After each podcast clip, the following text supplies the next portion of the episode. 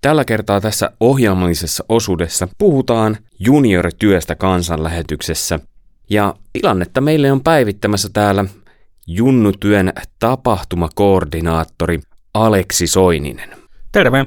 Ensinnäkin juniorityö ei välttämättä kaikille avaudu, jotka ei ehkä ole ollut kansanlähetyksen toiminnassa mukana, niin minkä ikäisistä puhutaan, kun puhutaan juniorityöstä? Joo, eli rakkaalla lapsella on monta nimeä ja meillä päin puhutaan juniorityöstä, joissain paikoilla varkkatyöstä tai varhaisnuorityöstä tai lapsityöstä. Tai ala-asteikäisistä lapsista on siis kyse. Mitäs nyt, jos ajatellaan tätä syksyä, niin mitä on tulossa vielä tapahtumia tai leirejä, jossa on ohjelmaa junnuille? No meillä on tässä nyt ihan uutena, uutena avauksena tuossa joulukuun 8-10 viikonloppuna tota, junnujen adventtileiri 13-14-vuotiaille. No tämä kyseinen leiri, niin siinä on se adventtisana edessä ja sitten on e, kesällä taas jotain muita juttuja, välillä on donkki. Niin mistä ihan yleensä koostuu ja lähtee muodostumaan erilaiset leirit, mitä kansanlähetyksessä täällä Ryttylässä järjestetään? No aika ensimmäisenä siellä varmaan mietitään leirin opetukselle jokin teema, että se on usein se, mistä ekana lähdetään. Ja sitten sen teeman ympärille tietysti ensimmäisenä raamattuopetukset ja sitten, sitten vähän kaikkea muuta, muuta hauskaa, mitä sillä leirillä sitten tehdään. Ja osa sitten vähän enemmän sidottu siihen leirin teemaan ja osa vähän pitke, pidemmillä aasinsilloilla sitten jotkut leikit yleensä jollain tavalla siihen leirin pääteemaan sitten saadaan kuitenkin sidottua. No adventtileirille on jo toi ilmoittautuminen käynnissä. Joo. Niin kuinka paljon sinne otetaan junnuja 13-14-vuotiaita vastaan? No tämä on nyt vähän pienempi leiri. Tänne otetaan nyt 30. Pienempi. no kesällä oli, yhdellä leirillä oli semmoinen 780, että siihen näin kyllä pienempi leiri. No kyllä joo, aika paljon. Joo. joo. Kyllä. 30 otetaan. Joo, 30. Kuinka nopeasti tällaiset leirit yleensä täyttyy? Uh, riippuu vähän leiristä, että kesäleirit on ollut yleensä menet aika nopeasti. Nyt tietysti kun tämä on nyt uusi, niin on, on sillä vaikea, vaikea arvioida, että kuinka nopeasti tämä on mennyt, ellei ole jo tässä vaiheessa täynnä. Joo. mm, osa leiristä saattaa mennä, niin kun nopeimmat menee semmoisessa ehkä viikon sisään. Osa sitten saattaa olla, että vielä löytyy niin kuin ilmoittautumisajan niin kuin loppumisen lähestyessä löytyy vielä paikkoja. Ja jonopaikkojahan voi sitten aina, aina kysellä, että voi tulla jonoon onneaan kokeilemaan, että jos joku peruu, niin sitten, sitten pääsee, pääsee mukaan. Ja peruuntumiset on varmaan aika yleisiä myös. Kyllä, siellä aina jotain, tota, jotain, no valitettavasti tietysti jotain sairastumisia tai sitten, tai sitten ihan vain jotain perheen viikonloppureissuja sitten yhtäkkiä tuleekin siihen kohtaan tai, tai jotain muuta. No, kaikenlaistahan sitä voi ihan itse kullekin sattua, että kyllä niitä perumisia yleensä jokunen tulee. Milloin toi leiri olikaan? 8-10. joulukuuta. Tästä ei vielä tiedetä, että kuinka nopeasti se täyttyy, niin kuin aikaisemmin sanoit, mutta miten on kesäleirien suhteen, että milloin pitäisi alkaa jo miettiä, että ilmoittaako lapsensa tai lapsen lapsensa leirille? Joo, eli tota, meillä noin kesän Kevään ja kesän leirien ilmoittautumista aukeaa aina ensimmäinen helmikuuta. Uh, no, puolilta öin, että innokkaimmat voi olla jo silloin, silloin valmiina, mutta vielä junnuleirien kohdalla ei ole toistaiseksi tarvinnut ihan tota tasan kellon lyömällä olla liikkeessä, että aamullakin on vielä ihan hyvin ehtinyt. Mutta ehkä nämä suosituimmat, eli nyt tässä viime vuosina esimerkiksi junnuripari, ja sitten 10-12-vuotiaiden kesäleiri, niin ne on, ne on saattanut mennä jopa ihan, ihan tota viikossa parissa tulla täyteen. Et niiden kanssa kannattaa olla sillä niin aika nopea. Sitten osa leireistä, osa leireistä saattaa mennä sitten vähän pidempään, mutta enimmillään tuosta noin kesäleirit, niin kaksi kuukautta viimeistään, niin sitten on jo niin kuin, sit on enää jonoja, jonopaikkoja jäljellä. Et sillain ai, aikainen mato nappaa, aikainen mato nappaa linnu, se on aika kova mato. Se on aika kova mato. Mutta hei, minkälaisia tota, Madolle on napattavissa leirejä. Tiedetäänkö tässä vaiheessa vuotta jo ensi kesän leirit?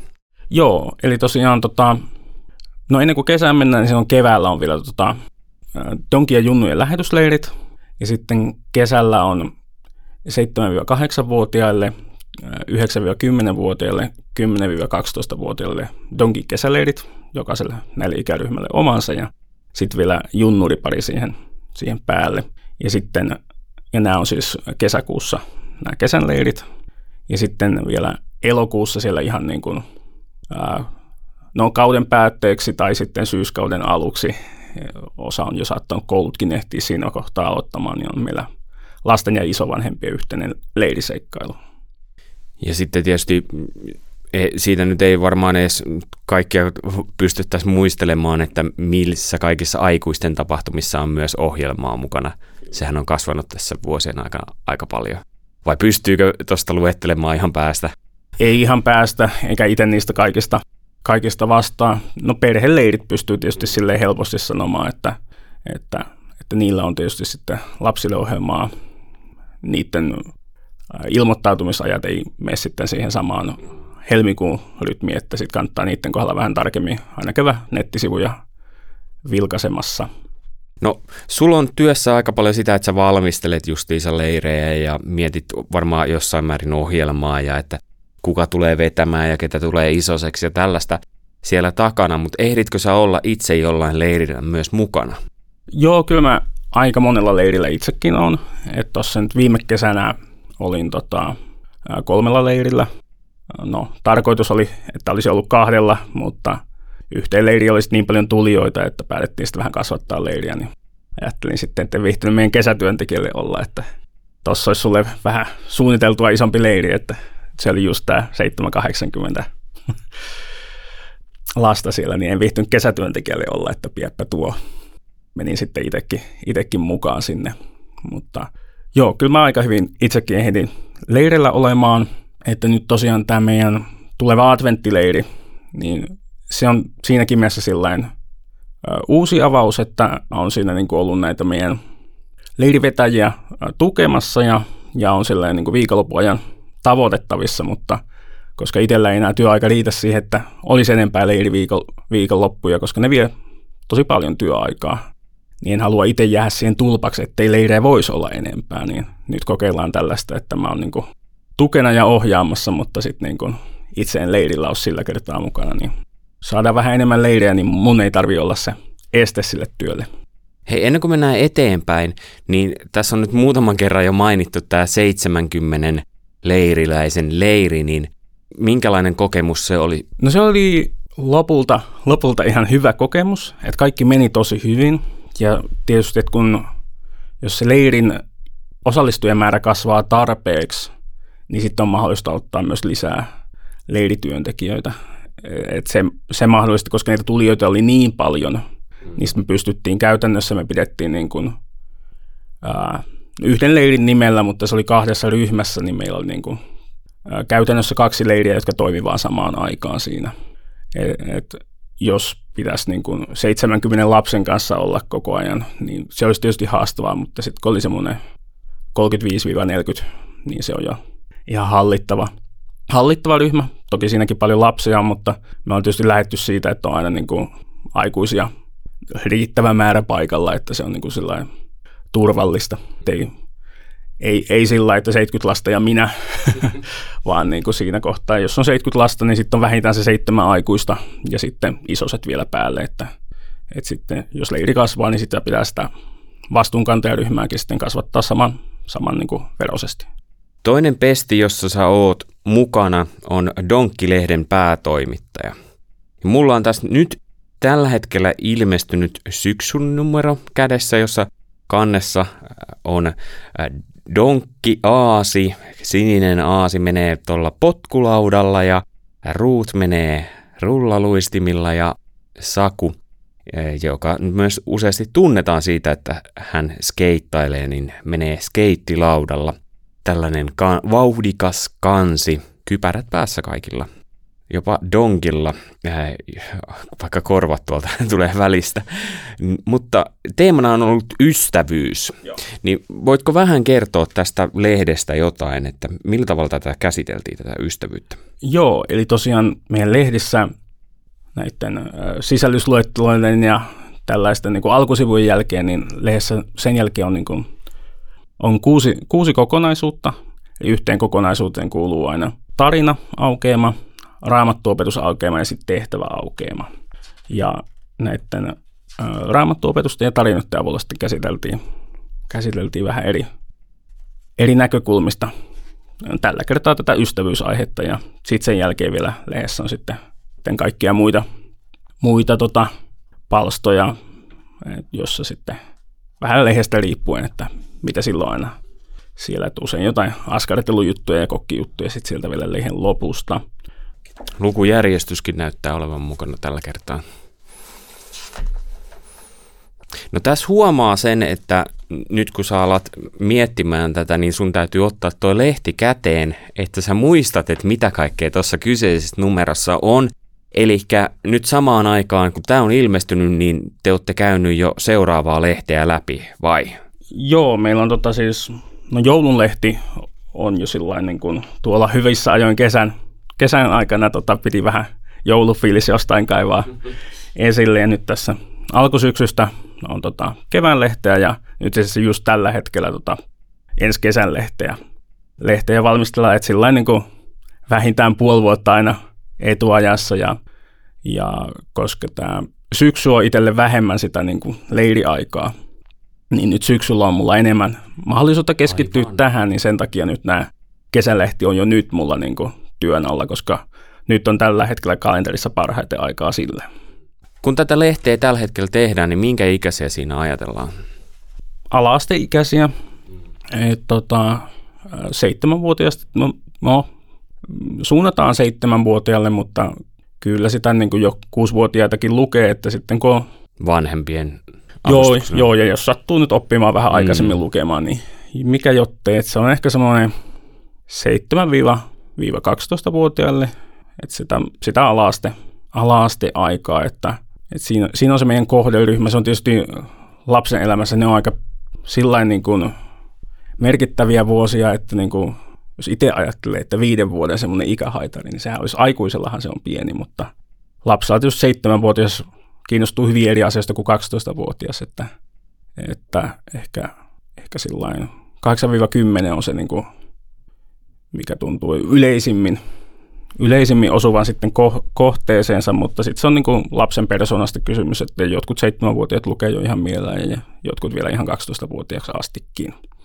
Mä tiedän, että sä oot lukenut kyseistä lehteä silloin, kun minä itse olen siinä toimitussihteerinä, niin miltä nyt tuntuu olla ää, siellä tavallaan toisella puolella pöytää tässä asiassa? No, tämä on kyllä tämä on tosi hienoa, että tämä lehti on sellainen niin kuin, itselle tosi rakas.